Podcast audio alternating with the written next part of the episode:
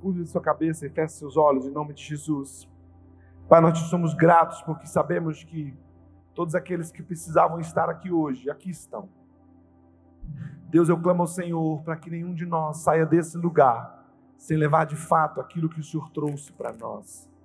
Dá-nos, ó Deus, um coração capaz de absorver a palavra, de ser moldado, transformado, ser inquietado, ser confrontado, ser confortado por essa palavra.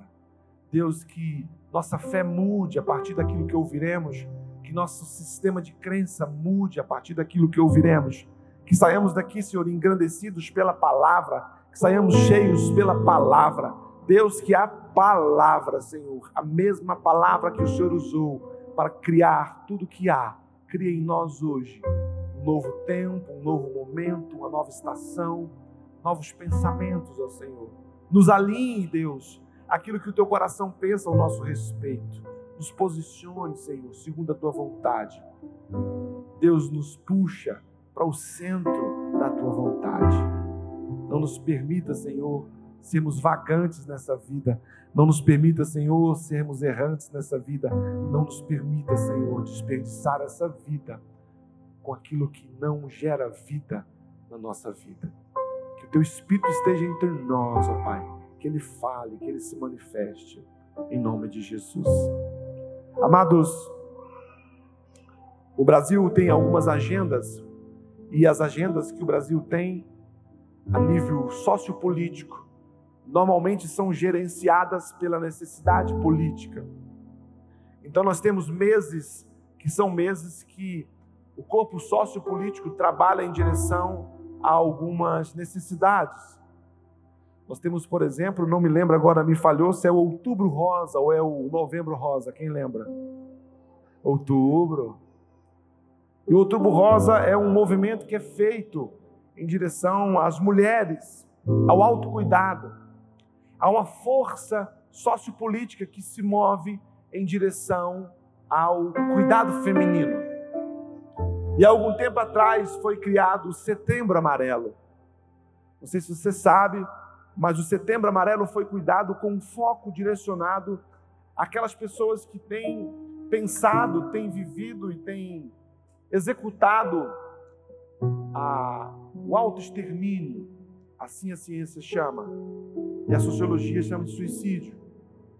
Então, nesse mês, há muita coisa sendo dita e muita coisa sendo falada sobre o suicídio. A igreja, por muitos anos, ela se omitiu e ela criou uma barreira religiosa mentirosa, tratando esse assunto como um assunto cem por cento demoníaco. Ah, não, o suicídio é o diabo, é o diabo, é o diabo, é o diabo. Nós sabemos que toda morte gerada, é, é, é, o diabo tem a sua participação nisso. E a igreja se omitiu de falar um pouco sobre isso, até que esse problema atingiu os altares. Até que essa realidade alcançou e subiu pelas escadas e bateu no altar. E hoje, não é uma realidade incomum, nós ouvimos falar de pastores que têm se suicidado, de esposa de pastores, de pastoras, de filhos de pastores, de ministros de louvor. E de repente, aquilo que parecia aos olhos da religião algo distante, algo leproso, algo contaminado, algo religiosidade, algo tratado como uma religiosidade de que quem faz isso é tomado pelo diabo. Nós descobrimos que não é essa a realidade, porque há homens que o coração deles estão em Deus e que, infelizmente, deram cabo da sua própria vida. E como nunca, como nunca na história, a gente tem visto isso quase que ao alcance das nossas mãos. Nós temos um irmão muito querido entre nós, um líder dessa casa, um amigo, um parceiro que há tempos atrás precisou ver a realidade de recolher o corpo de um tio, tio dele. E há quem ache que quem faz isso a si mesmo é porque não ama a vida. Há quem vira e fala assim, não, fulano de tal não ama viver. Fulano tal não ama a vida, não ama a vida, não ama a vida. Não, não, não, essas pessoas amam a vida, irmãos. Elas amam a vida. Só que elas estão imersas numa dor tão grande e elas amam tanto a vida que elas não conseguem conceber a vida que elas amam, mas mergulhada em uma dor. E elas não conseguem se livrar da dor. Elas não conseguem se livrar da dor. Elas não conseguem se livrar da dor. E estando vivo, a dor é uma realidade que massacra, a dor é uma realidade que absorve, a dor é uma realidade que bate, a dor é uma realidade que, mas... que irmãos, é muito ruim quando você chega perto de alguém imerso numa depressão e com pensamentos suicidas, e você descobre que aquela pessoa não consegue reagir à dor. E a única forma que ela encontra de tirar a dor é tirar a vida.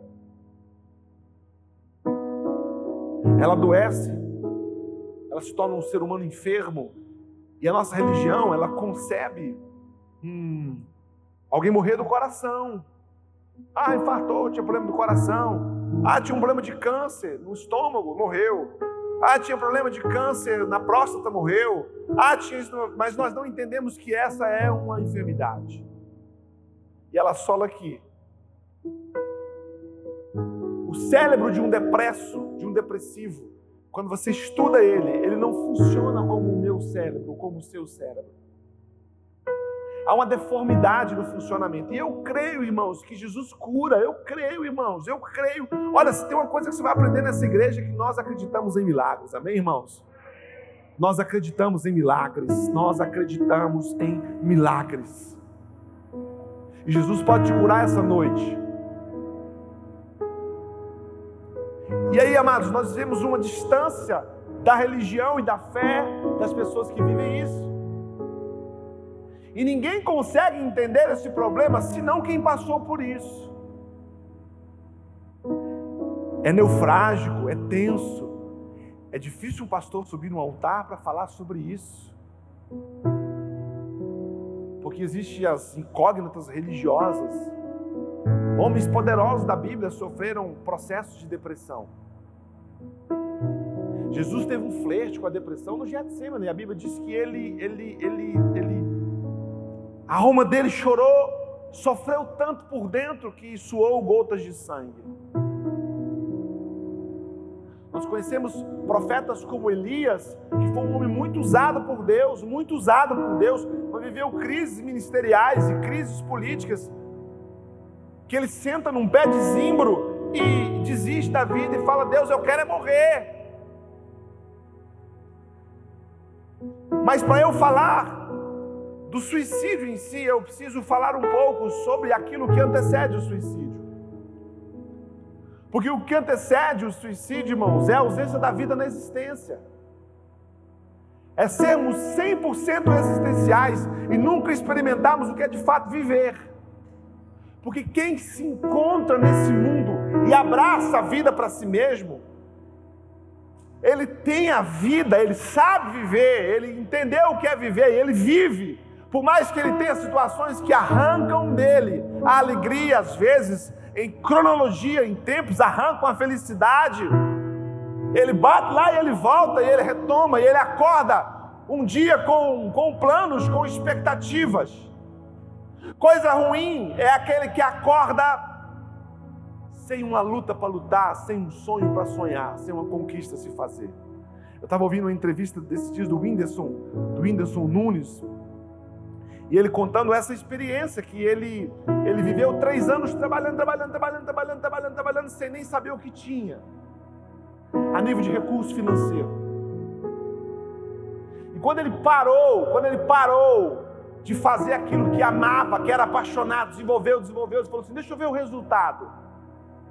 Ele não encontrou uma, uma quantia fora do comum, uma quantia que ele disse a si mesmo: rapaz, eu não preciso fazer mais nada.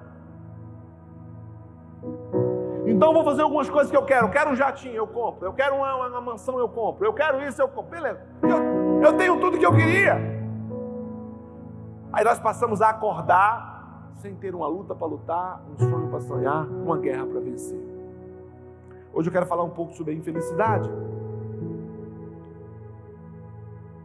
Há um sistema, amados, que é gerado para nós. Há um sistema humano, mundano, que tem sido gerado, em que o centro desse sistema é o seu bem-estar. Tudo é feito em prol de você. Tudo é criado em prol de você. Tudo é realizado em prol de você. O mundo acontece, irmãos, o mundo gira em torno do seu bem-estar. O carro, o mais, o mais rápido, o mais econômico, o, o, o carro agora é o seguinte: você não precisa estacionar ele, você para, você cruza os braços, ele papapá estaciona para você. Uau! O carro agora, existe um carro que você coloca a rota nele e você não precisa dirigir. Você solta o volante e ele vai levar você. Quem viu esse carro já? O mundo é gerado em torno do seu bem-estar, amados. Daquilo que você quer, daquilo que você precisa, daquilo que você anseia. Se você compra um celular hoje, irmãos, e você vê esse celular e ele é muito top, ele é muito bom, irmãos. Aí amanhã a Apple lança o X, nós estamos em qual? O treze. Você nunca conseguiu usar o dez completamente. Existem coisas no dez que você não sabe que existe. De vez em quando eu vejo uns videozinhos e mas está no celular. Mas mesmo assim, você vira a perspectiva de ter aquele telefone, e assim somos uma tartaruga, amarrado no nosso casco uma banana, e a gente anda o tempo inteiro em busca dessa banana. O homem nunca teve tanto conforto, o homem nunca teve tanto conforto, vou dizer de novo, o homem nunca teve tanto conforto aliado a tanta infelicidade. Lembro-me de menino, num tempo não muito longe, irmãos, não vou falar a minha idade porque isso é desrespeito, mas o nosso sonho era ter um Olímpicos no pé. Rapaz, era conga, bambi e que chute. Quem já teve algum desse? Quem já teve um conga, um, um bambi ou um que chute? É, irmão, pode preparar que você tá mais, tá descendo a montanha já. Já tá mais pra lá do que pra cá, bonitão. tá, no, tá no topo. Por aí que eu tô, viu? E a gente sonhava em ter um Olímpicos, irmãos. E era um sonho de um ano, esperando no Natal, um milagre acontecer. Hoje, amados, a gente põe a mão no celular e fala, eu quero um Nike, irmão, Nike, irmão, Nike. Eu... Temos conforto, irmãos, temos o que queremos ao acesso das mãos, não há tanta dificuldade mais como antigamente. Somos uma geração confortável, mas infeliz. Somos uma geração que tem tudo o que precisa para ser feliz, mas não é. Tudo o que precisa para ser feliz, mas não é. Essa é a pergunta de alguém que interage com um homem depresso, com uma mulher depressa, com alguém que está vivendo profundidade de infelicidade, que é a depressão, e fala assim, mas você tem tudo. Você tem tudo. Você tem filho, você tem marido, você tem casa, você tem carro, você vive bem, você tem tudo. Como alguém que tem tudo, mesmo a despeito de ter tudo o que precisa para ser feliz, é infeliz. Somos uma geração superficial. Somos superficiais. Na sexta-feira eu apresentei um amigo de vinte anos. Um amigo de vinte anos. Provavelmente, a geração que está vindo pós mim não terá esse privilégio. Não criamos raízes, porque ser profundo significa se submeter a algumas coisas. Ser profundo significa aguentar o outro. Ser profundo significa superar o outro. Ser profundo significa conviver com alguém que pensa diferente de você. Nós não somos assim. Nós não somos uma geração que aguenta um confronto. Nós não somos uma geração que aguenta alguém que pensa diferente. Nós não somos uma geração que consegue ser repreendida. A igreja tomou medo de falar de pecado no altar, porque pecado te confronta. E eu quero uma igreja onde você se sinta bem. Esse não é o lugar. Aqui não é o lugar para você se sentir bem. Aqui é o lugar para você se sentir incomodado. É para você sair e dizer, rapaz, estou fazendo tudo errado. Aí você toma uma decisão, ou você vai para algum lugar que alguém sabe que você está fazendo errado e passa pano para você, ou você fica aqui e tenta fazer certo. Somos uma geração sem amor à vida. Não temos amor à vida, irmãos. A vida se tornou um produto fútil, dispensável. Não temos amor à vida. Há vidas que são tiradas por um tênis de cem reais. Somos tão coisas, somos tão cosificados que a vida é dispensada por coisas de cem reais. Alguém que se sente no direito de ir procurar uma pessoa com a qual convivia antes, e porque aquela pessoa desagradou a sua vontade, ele se sentiu o direito de ir lá e de me matar na faca.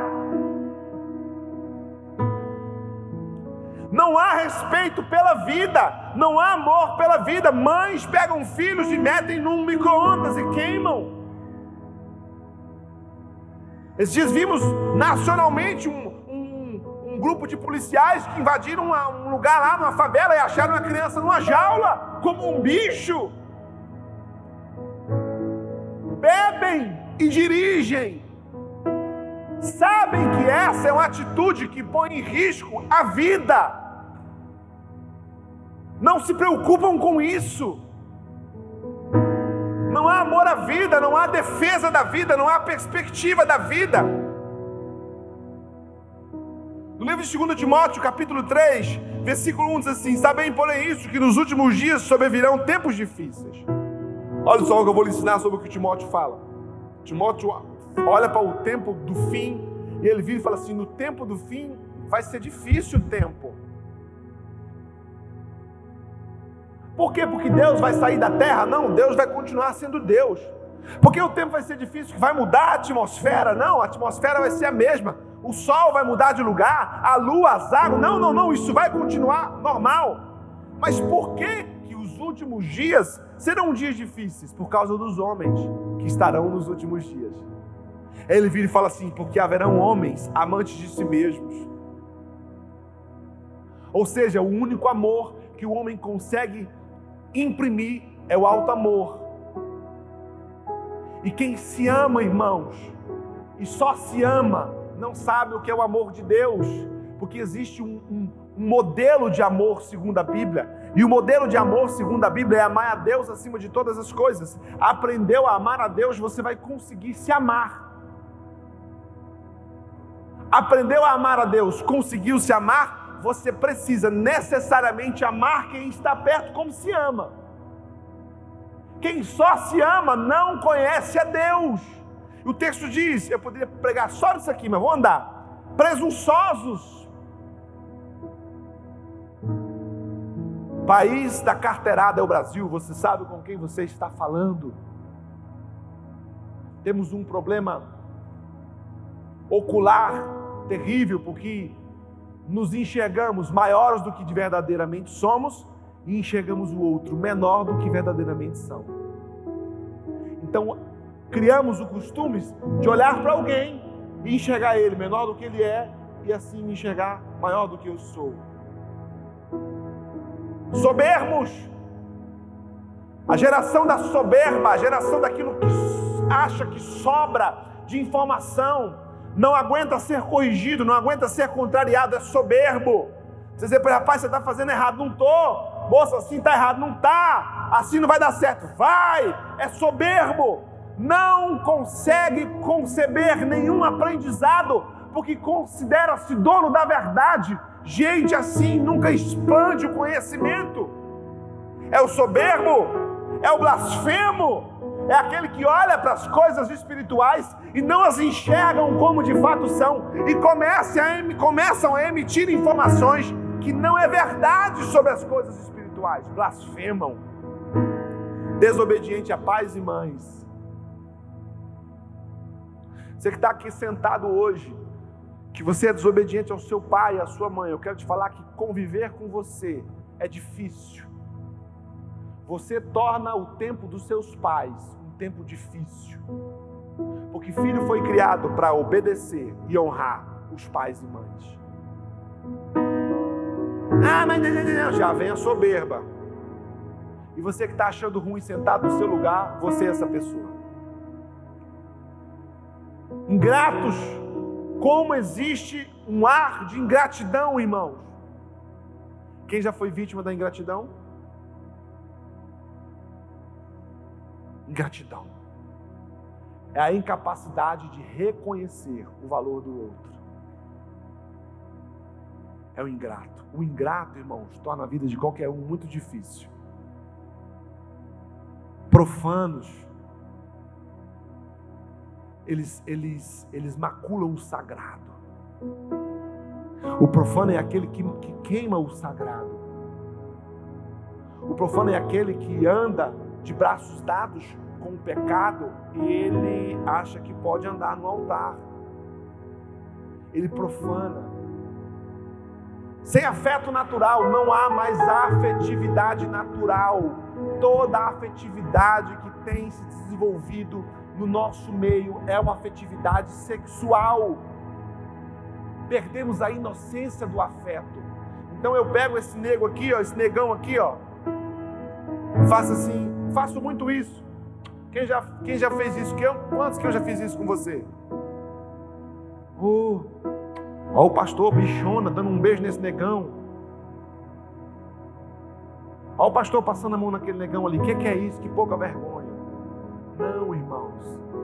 É o afeto natural.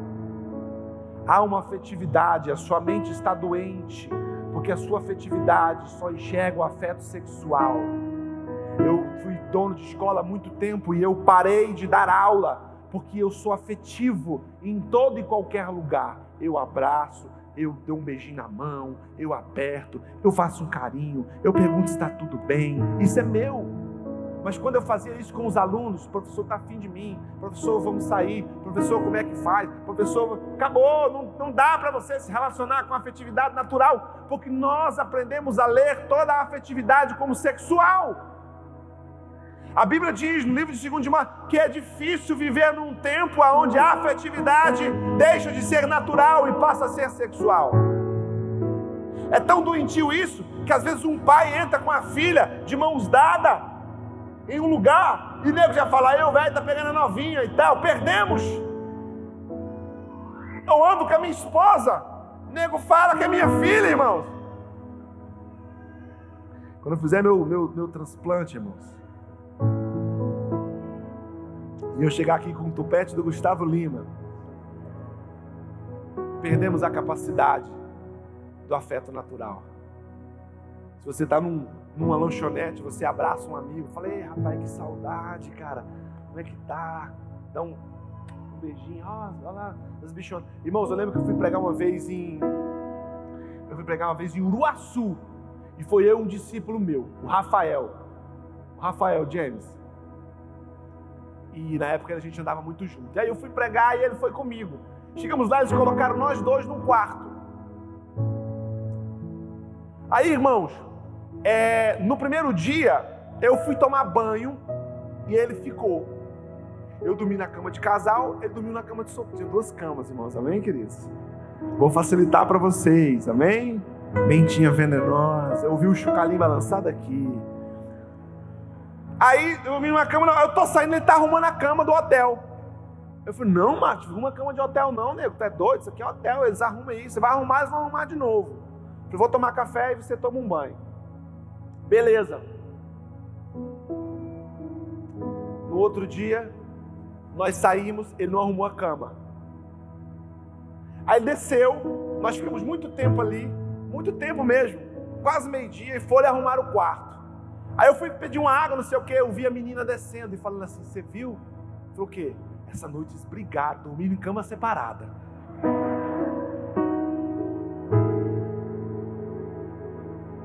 Eu falei, eu falei, Rafael, o nego tá pensando nós duas, nós, Rafael de Deus, pra que que você foi arrumar essa cama no primeiro dia, Rafael? Pronto, perdemos a capacidade, irmãos, de enxergar essa afetividade. Caluniadores, caluniadores, nós falamos mal, o mundo fala mal, irmãos, sem verdade nenhuma. Pega uma informação isolada e transforma ela numa notícia maldosa, caluniado. Somos caluniados no trabalho, somos caluniados na igreja, somos caluniados na escola. A Bíblia fala sobre um homem que é cruel, um quê de crueldade. Sabe, irmãos, há pessoas que agem com crueldade, elas têm a opção de fazer o bem, mas elas fazem o mal. Pessoas incontinentes. O que é a pessoa incontinente? Ela não se contém, ela não consegue se administrar, se gerenciar, então ela fala quando não é chamada para falar, ela dá a opção quando não é chamada, ela não controla os seus impulsos sexuais, ela não controla, ela não controla a sua, a sua relação sexual, homossexual, afetiva. Então ela, ela dá, ela canta, ela vai para cima do homem, ela vai... não dá, são incontinentes, não se controlam, sem amor para com os bons.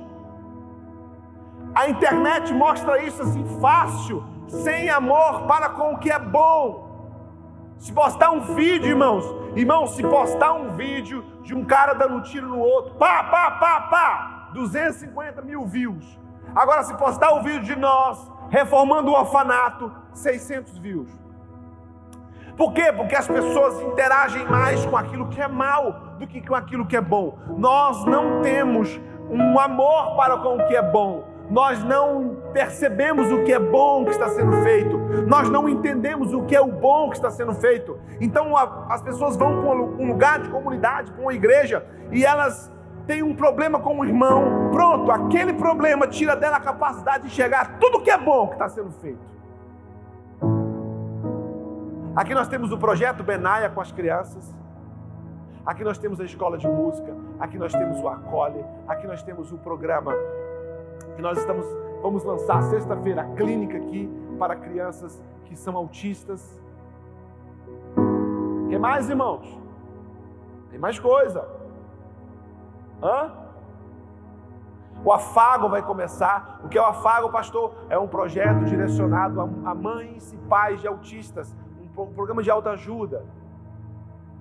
O que, que a gente acontece aqui, irmãos? Toda última quarta-feira do mês para as mães, o Enjoy. Não vemos, não conseguimos enaltecer o que é bom. Traidores, traidores, irmãos, traidores.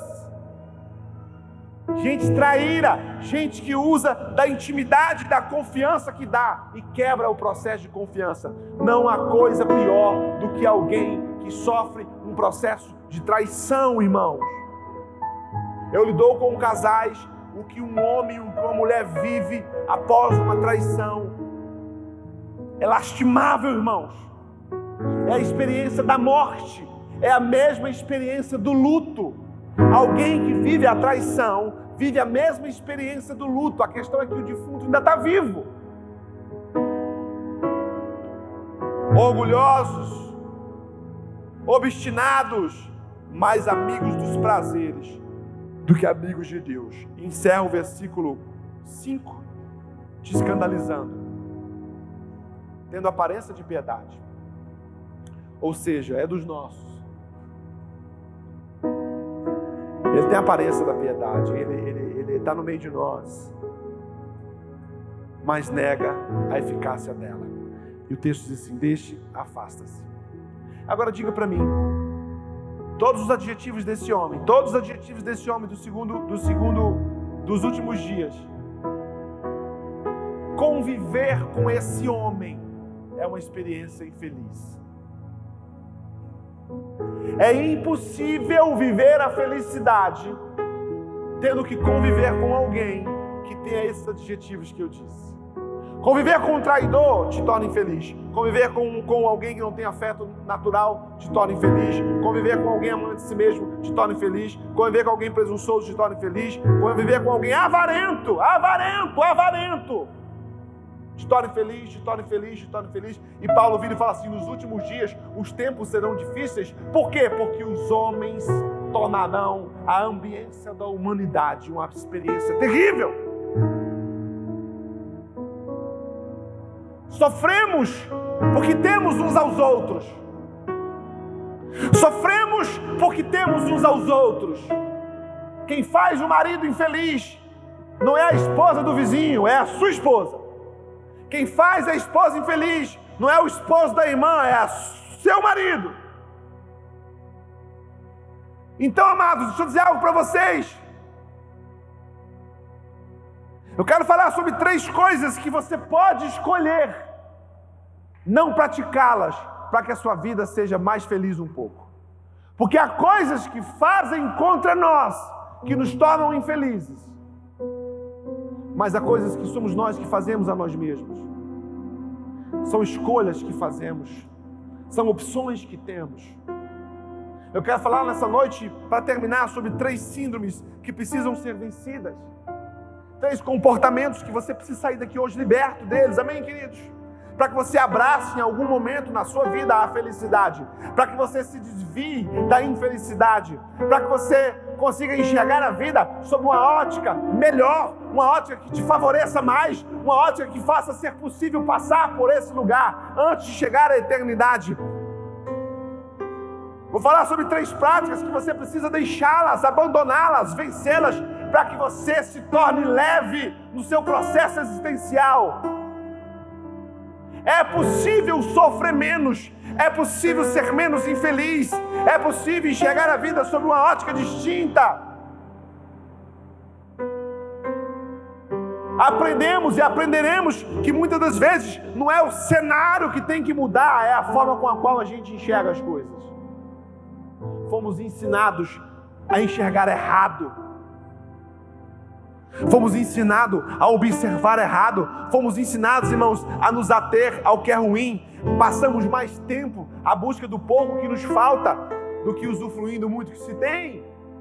A vida é linda, irmãos. A vida é bela. A vida é um presente de Deus. Ela não precisa acabar. A vida, irmãos, é uma experiência poderosa. Eu tenho quarenta anos de idade e eu sei que os dias reservam coisas que nós não sabemos, que Deus tem planos sobre nós que não são revelados e que por mais que você tenha perdido total expectativa no dia de amanhã, eu quero te dizer que o dia de amanhã não pertence a você, o dia de amanhã pertence a Deus e para o dia de amanhã Deus tem um plano, Deus tem uma porta que você não sabe, Deus tem uma saída que você não sabe, acontecerão coisas boas. Porque se coisas ruins acontecem, eu quero te dizer que coisas boas também acontecem. Mas vivemos uma vida na expectativa do mal que eu vou encontrar amanhã.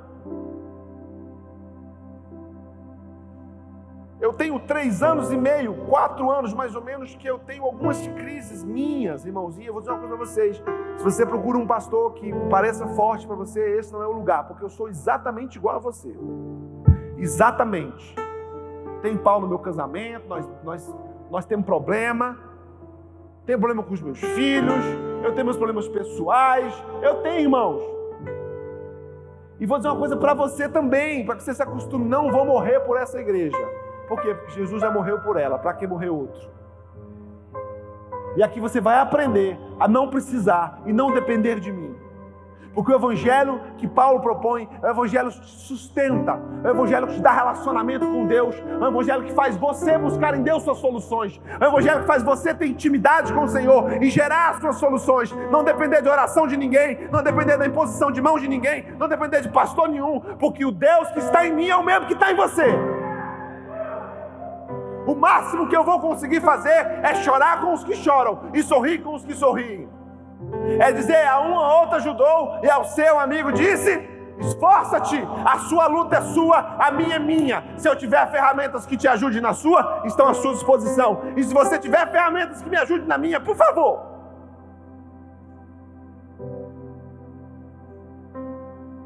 Há três e meio eu tenho algumas lutas, irmãos, de um prejuízo que eu tomei, não me recuperei, estou tentando. E a maior luta que nós temos quando estamos assim é olhar para amanhã e enxergar uma realidade diferente de hoje. Porque esse é o pensamento que suscita no suicida. Qual é o pensamento que suscita no suicida? Meu dia, eu, que, gente, que vida ruim agora! Que vida ruim agora! Se essa vida ruim agora estiver amanhã, eu não quero estar amanhã no mundo. se o que eu estou vivendo hoje, se o que eu estou passando hoje, fora até a semana que vem, até o mês que vem, até o ano que vem, eu não quero estar lá, eu não quero chegar lá. Enxergamos no amanhã a realidade de hoje, mas deixa eu dizer uma coisa para você, me ouça e aprenda, ou escuta, e leva consigo, as coisas mudam.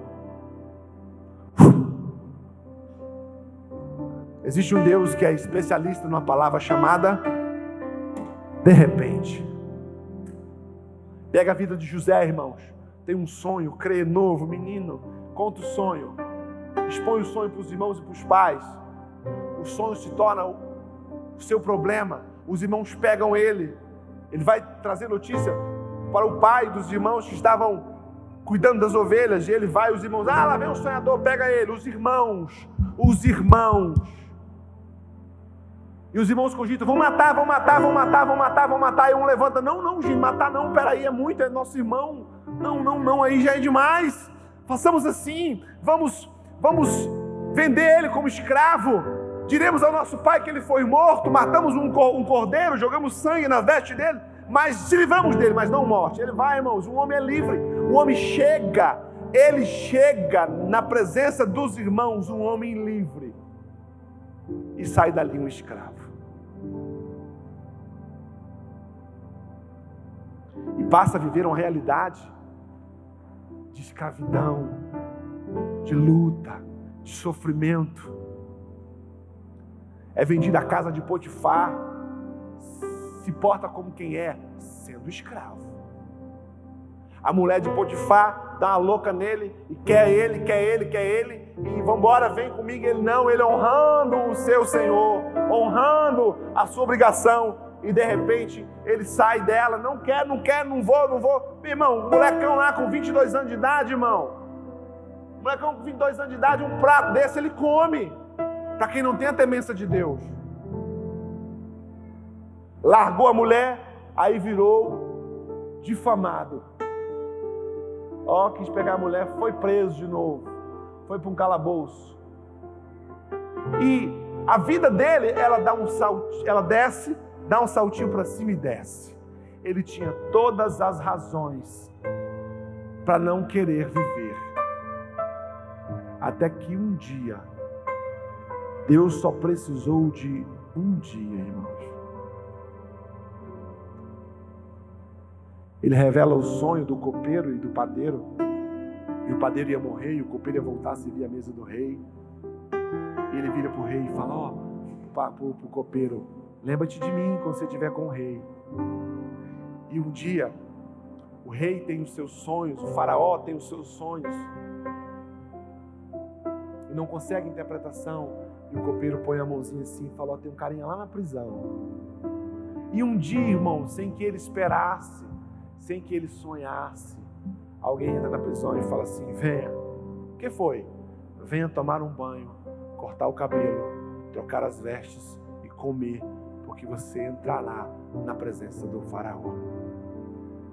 Eu quero dizer a você que o seu dia cercado de dor não significa que o seu amanhã será assim. Vença três coisas.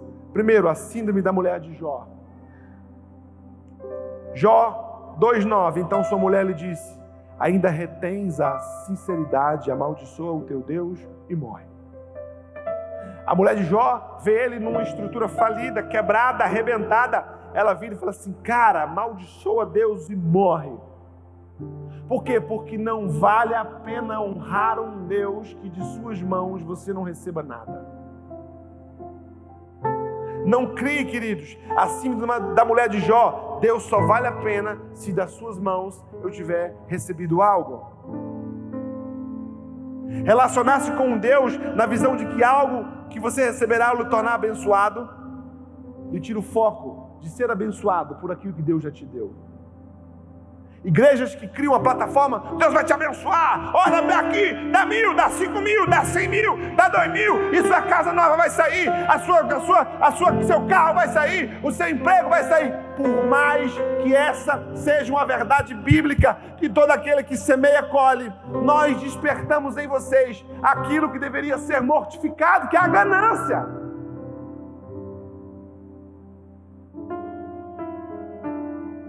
vive esse evangelho que diz assim: olha, Deus vai me abençoar, Deus vai me abençoar. E tá, e se Deus não te abençoar?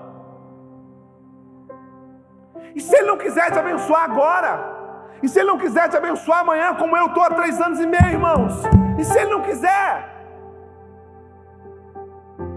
Mesmo assim, Ele é um Deus que vale a pena servir. A felicidade nem sempre está ligada com aquilo que desejamos. Escuta, há pessoas que criam um ápice da felicidade e elas se encontram, se veem feliz, a, feliz, desculpa, a partir de algo que terão. Então a pessoa sonha em ter uma casa, ela sonha em ter uma casa e ela trabalha, trabalha, trabalha, trabalha, trabalha para ter a casa. Ela acha que ter aquilo lhe falar feliz. Não é verdade. Mas o que desejamos muitas das vezes está ligado à infelicidade. Escute o que eu vou lhe dizer: há muita gente infeliz porque não tem alguma coisa. Porque eu tenho iPhone doze, não tenho, não sou feliz. A felicidade não está ligada ao que se tem ou o que se quer ter, mas grande parte da infelicidade está. Deixa eu dizer uma coisa para você. Diga assim comigo: tudo que eu preciso. Diga com fé: tudo que eu preciso. Diga com força e fé: tudo que eu preciso para ser de fato feliz, eu tenho. Você pode crer nisso e aplaudir Jesus?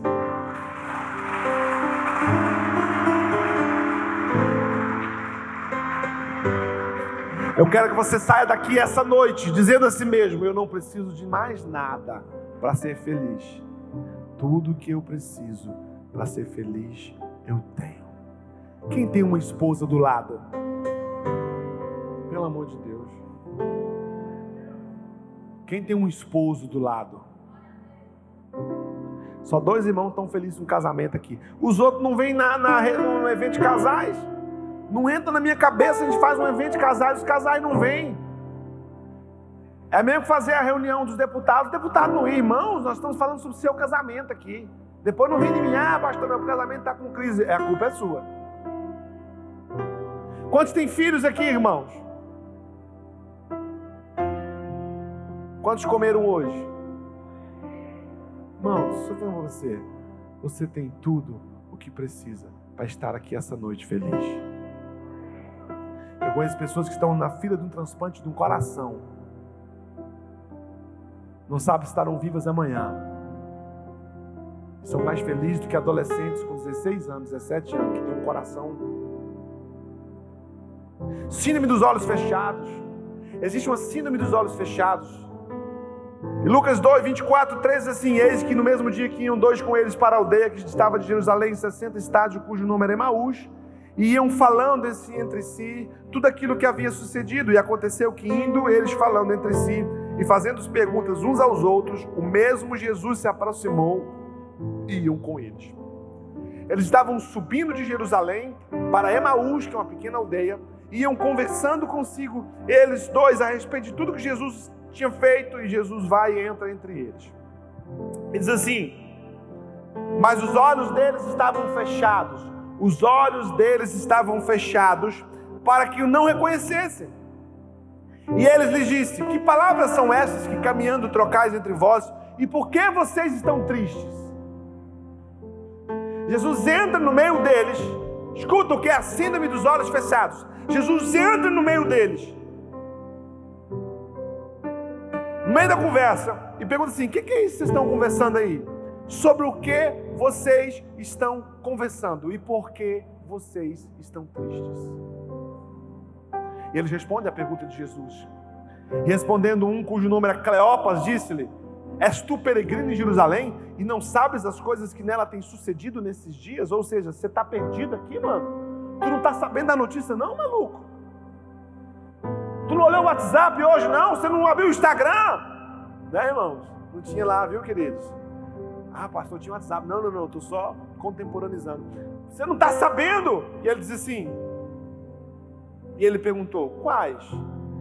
Eles disseram: as que dizem a respeito de Jesus, o Nazareno, que foi homem profeta, poderoso em obras e a palavra diante de Deus e diante do povo, E como os principais dos sacerdotes, os nossos príncipes, os entregaram à condenação de morte e o crucificaram.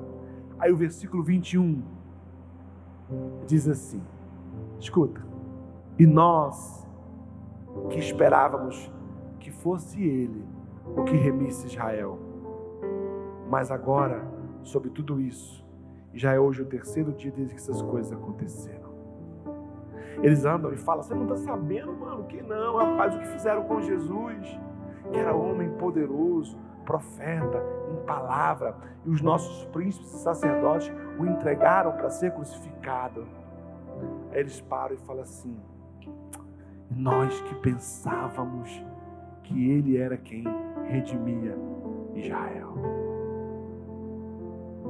Tudo isso aconteceu, a remissão aconteceu, eles não viram.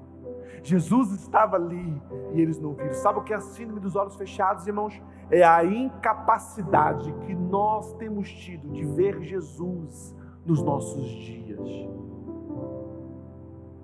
Nós não conseguimos ver Jesus nas nossas vidas. Ele está andando conosco, Ele está falando conosco. Você fala, ah, eu esperava que Jesus ia fazer isso, mas eu fiz. Nós perdemos a capacidade, irmãos, de ver Jesus. E quando nós perdemos a capacidade de ver Jesus, irmãos, nós nos entristecemos. Sabe, irmãos, eu, tenho, eu estou usando um carro de uma pessoa aqui da igreja. Irmão, não é meu, mas eu estou usando. Eu vejo Jesus nisso. Eu vejo Jesus cuidando de mim, irmãos. Eu vejo Jesus, eu poderia estar reclamando, ah, eu não tenho carro, eu não tenho carro, não tenho, irmão, mas não estou sem.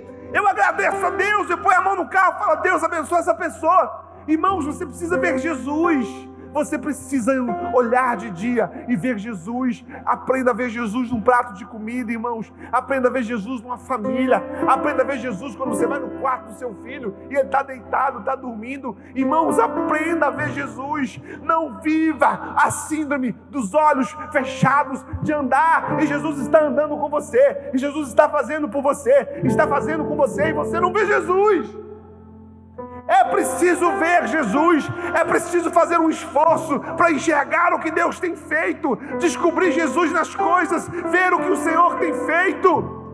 Ver Jesus, irmãos, é um desafio, é conseguir se desligar dessa atmosfera, porque aqueles homens não viram Jesus, mesmo Jesus estando com eles, porque eles viram o problema e não entenderam nada do que Jesus fez. Eu vejo Jesus nitidamente na vida de muitos de vocês. Eu vejo Jesus fazendo coisas na vida de vocês. Eu vejo Jesus na vida do Emanuel e da Débora, uma conquista que eles receberam esses dias. Eu vejo no Léo, eu vejo no Kennedy, eu vejo na vida do Maicon. Mas às vezes, irmãos, a gente entra no automático tão grande que a gente não vê Jesus. Não vê Jesus. Entra numa casa boa, irmãos, não vê Jesus. Sabe, irmãos, come carne no preço que está, não vê Jesus. Compra um tênis, uma roupa, não vê Jesus. Não vê Jesus. Tem um pai e uma mãe. Irmãos, eu não tenho mais o meu pai. E como aquele velhinho me faz falta. Mas eu tenho uma mãe, irmãos, que ela é fora do normal. Minha mãe é tão fora do normal, irmãos. Quem conhece minha mãe aqui? Minha mãe é fora do normal, irmãos. Esse dia eu estava, não sei aonde, eu, eu fui comprar uma pimenta. Para quem? Para o Fernando. O Fernando gosta mais de pimenta. Aí tinha uma pimenta de quatro reais lá. Vou comprar pimenta para o Fernando. Não compra, não. Não, mãe, quatro reais. Não, não compra, não. Pimenta ruim. Eu falei, mãe, é quatro reais. Ele só como, vou dar uma pimenta para ele, vou encontrar com ele. Não, não compra, não. Eu fui lá e comprei a pimenta. Aí quando foi ontem, ela mandou um áudio assim, ó, fiz um monte de reserva de pimenta aqui, separei uma pimenta para aquele seu amigo. Ele não sabe nem quem é, irmão. Nunca viu pintado de ouro. Você tem um pai, irmãos, para precisar pegar um telefone e falar assim, pai, me ajuda. Mãe, amados, eu quero te desafiar a não viver uma semana sem ver Deus. Há muitas pessoas desempregadas, morando nas ruas. São Paulo, há quase trezentas mil pessoas que estão morando na rua. Você está morando na rua, você está desempregado, você está passando fome. Como você não enxerga Jesus? Enxerga Jesus, irmãos. Irmãos, eu tinha uma bota muito linda, eu usei ela até acabar, até acabar. Quando eu gosto de um trem, eu uso. E eu falei, Jesus, essa bota é boa demais, não me dá dor nas costas, Paraná, Paraná. Quando penso, não, vem um irmão com a bota, ó, presente para o Senhor. Irmãos, eu vejo Jesus nisso. Eu vejo Jesus. Às vezes eu vi Jesus lindamente, eu amo carne de carneiro, eu falei, ah, vontade de comer uma carne de carneiro, vontade de comer uma carne de... Acontece para você, mas vou contar dor. Vontade de comer uma carne de carneiro e tal. Eu fiquei, quem compra um carneiro, irmão? Hum. Aí o irmão veio e fala assim, pastor, vem aqui orar que a gente está viajando. Vem aqui orar por nós. Eu falei, tá bom, eu vou. Aí eu vou lá orar, irmãos. Pastor, a gente comprou essa, essas, essas bananas aqui, não vai comer. Eu falei, ô, Glória, quer? Eu quero, que mais agora, que mais aqui. Pastor, tem um ovo aqui, trinta ovos, moço de Deus. O que mais tem aí? Não, tem não sei o que, vou buscar a carretinha, pode trazer. Aí o irmão falou assim, peraí, pastor. Foi lá no freezer e trouxe. Ó, oh, isso aqui é um pedaço de carneiro. Eu falei assim, Jesus, eu sei que o Senhor me ama mais do que ama os outros. Eu vejo Jesus, irmão. Sabe como a sua vida vai ser uma vida mais feliz? Quando você aprender a ver Jesus. Quando você vier de Goiânia para cá e tem um carro acidentado, e você disser assim, Senhor, guarda, protege, livra do mal, o espírito de morte eu te repreendo, Deus, eu te glorifico, porque não é o meu carro que está ali. Você faz isso, irmão? Sabe o que a gente faz, irmãos? A gente anda com Jesus no caminho de Emaús. Ele fala conosco. Ele fez a obra que a gente pensou que ele faria. Mas a gente não enxerga Jesus. Se você aprender a enxergar Jesus, você vai viver mais feliz. A última síndrome que eu quero te dizer é a síndrome de fazer o que dá na telha. Jó, Jonas três, Jonas um, de um a três diz assim, veio a palavra do Senhor ao filho de Amitai, dizendo, levanta-te, vai à grande cidade de Nínive, clama contra ela, porque a sua malícia subiu até minha presença. Porém, Jonas se levantou para fugir da presença do Senhor para Tarsis, e descendo a Jope, achou um navio para ir para Tarsis, pagou, pois, a sua passagem, e desceu para dentro dele, para ir com eles para Tarsis, para longe da presença do Senhor. Sabe uma coisa que vai te tornar muito infeliz? Escuta o que eu estou lhe dizendo e aprenda. É andar fora da vontade de Deus.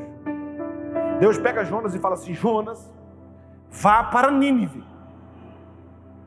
Aí o que que Jonas faz? Jonas faz aquilo que dá na telha. Não, não quero ir para Nínive, vou para Tarsis. Compra passagem e vai. Existem muitas pessoas que estão infelizes, irmãos. Ganharam dinheiro que não, não, dava, não dão conta de gastar, moram no melhor lugar, andam no melhor carro, mas olham para tudo que tem e falam assim, não acho felicidade. É porque você não está no centro da vontade de Deus. Quando você entender para o que Deus te chamou, e deixa eu te dizer uma coisa, grava isso no seu coração, põe isso, tatua isso, abre o peito e tatua isso no seu coração. Ninguém nasceu inútil.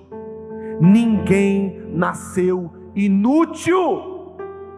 Há alguma coisa dentro de você que Deus deu a você e que é um chamado, que é uma habilidade, que é uma ferramenta. E essa ferramenta que Deus te deu, quando você começar a usá-la, quando você começar a praticá-la, você vai ser feliz, mesmo não tendo um ovo frito para comer no prato. Porque quando você abraça aquilo para o que nasceu, você descobre aquilo para o que pode morrer. Por isso é que os grandes homens da antiguidade não tinham dificuldade de ir na presença das autoridades e falar de Deus, e serem presos, e serem açoitados, e serem açoitados, e serem colocados em jaulas. Porque quando nós achamos, irmãos, aquilo que o Senhor nos deu, e nós ouvimos para onde iremos, qual é o nosso caminho, vai para Nínive, vai para Nínive. Então você que é ministro do Evangelho, faz isso, assume isso, abraça isso. Você que é do louvor, abraça isso. Você que é missionário, abraça isso. Você que é professor, abraça isso. Você que é psicólogo, abraça isso. Acha, acha o comando. Para de correr daquilo para o que você sabe que você nasceu, porque cada passo que você dá distância daquilo para o que nasceu para fazer, você está indo de fronte à infelicidade.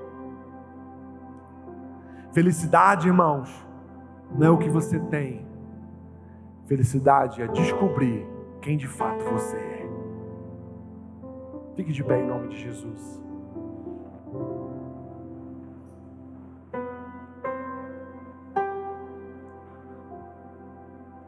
Deixa eu dizer uma coisa para você, irmãos. Duas coisas eu quero te dizer. Quem ouve a voz do pastor, diga amém. Quem me escuta em alto bom som, diga amém. A primeira coisa que eu vou te dizer é que toda vida pode ser uma vida feliz.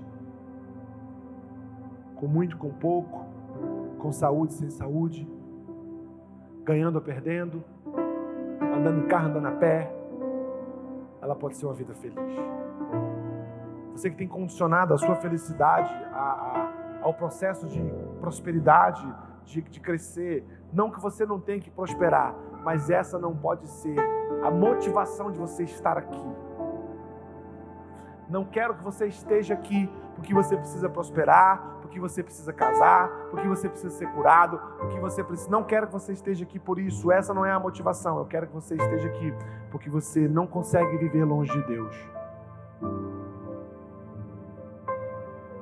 Se Deus fizer, Ele é Deus. Se não fizer, Ele é Deus. Se você for curado, Ele continua sendo Deus. Se você não for curado, Ele é Deus. Independente daquilo que das mãos de Deus você possa receber, não procure as mãos de Deus, procure seus pés. A igreja é uma igreja adoecida, infantilizada, cheia de crianças, porque o nosso evangelho é em cima daquilo que Deus vai fazer por você. Aqui nós pregamos o evangelho daquilo que Deus fez por você.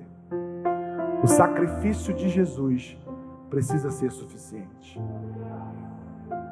Pastor, mas eu não vou prosperar. Buscar em primeiro o reino de Deus e a sua justiça, e todas as demais coisas vos serão acrescentadas. Você prosperará pela sua inteligência, pelos seus dons e pelo seu trabalho. Você não pode ser semi-analfabeto, ser um preguiçoso dos infernos, um acomodado e querer ser o presidente da Petrobras. Não venha orar por isso aqui e aqui, porque você vai se frustrar. Deus nunca chamou para executar as obras do seu poder homens desocupados. Todos aqueles que Deus chamou estavam ocupados, estavam atarefados, estavam fazendo alguma coisa, porque Deus não tem compromisso com vagabundo, com gente à toa, com gente preguiçosa. Ah, pastor, que palavra dura é essa? Se você está achando ruim é porque você é um deles. Trabalhe, trabalhe muito, com todas as suas forças. Peça a Deus dons. Faça o que é correto, seja justo, seja honesto, seja esforçado, seja dedicado, seja excelente. E aí a prosperidade vem atrás de você. Ame a Deus, busque a sua justiça, busque o seu reino. E as bênçãos do Senhor te serão acrescentadas. Venha para esse lugar, porque você não consegue estar longe da presença dEle. Pessoal do louvor, irmãos, quando eu falar assim, está terminando, você já sobe. Está terminando. Agora vai dar certo, né? Ou não? O que, que tu acha? Acho que deu certo, não. Aí, ó, o povo esperando. Agora estão com vergonha de subir. Olha aí, aqui, ó, já apareceu um aqui.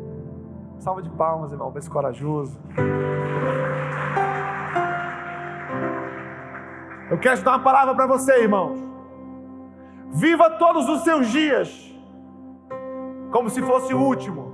Por quê, pastor? Porque um dia, você terá um dia que será o último. E você não sabe qual é. Seja grato a Deus por estar vivo, por ter saúde, por ter lutas, por ter alguém. Seja grato.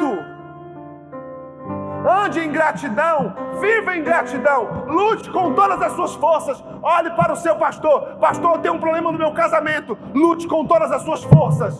Pastor, eu tenho um problema financeiro. Lute com todas as suas forças. Lute, levante-se. o Espírito te ajudará, o Espírito Santo de Deus te motivará, você encontrará força de onde você não tem. Move, mova-se.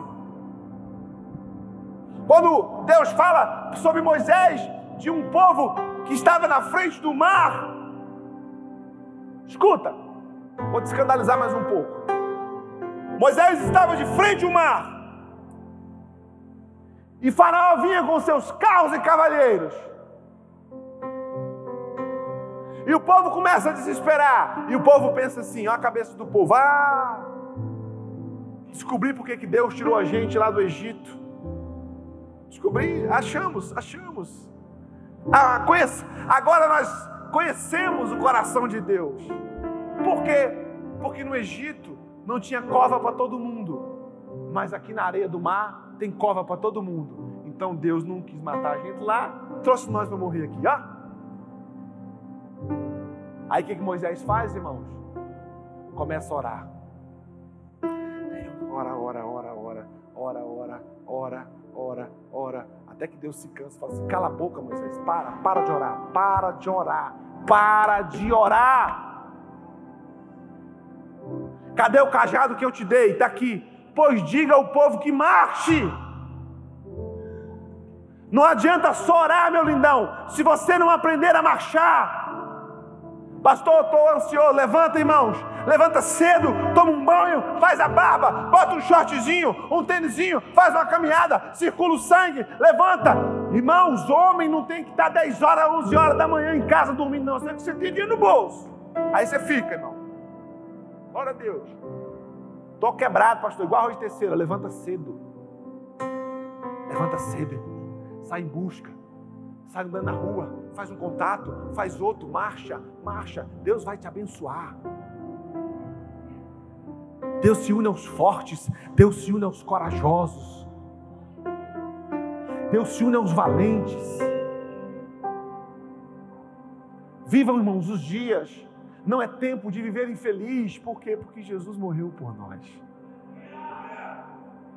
Essa é a sua verdade e ela é a minha verdade. Pastor, e se Deus fizer? Ele é Deus. Mas se não fizer, Ele é Deus.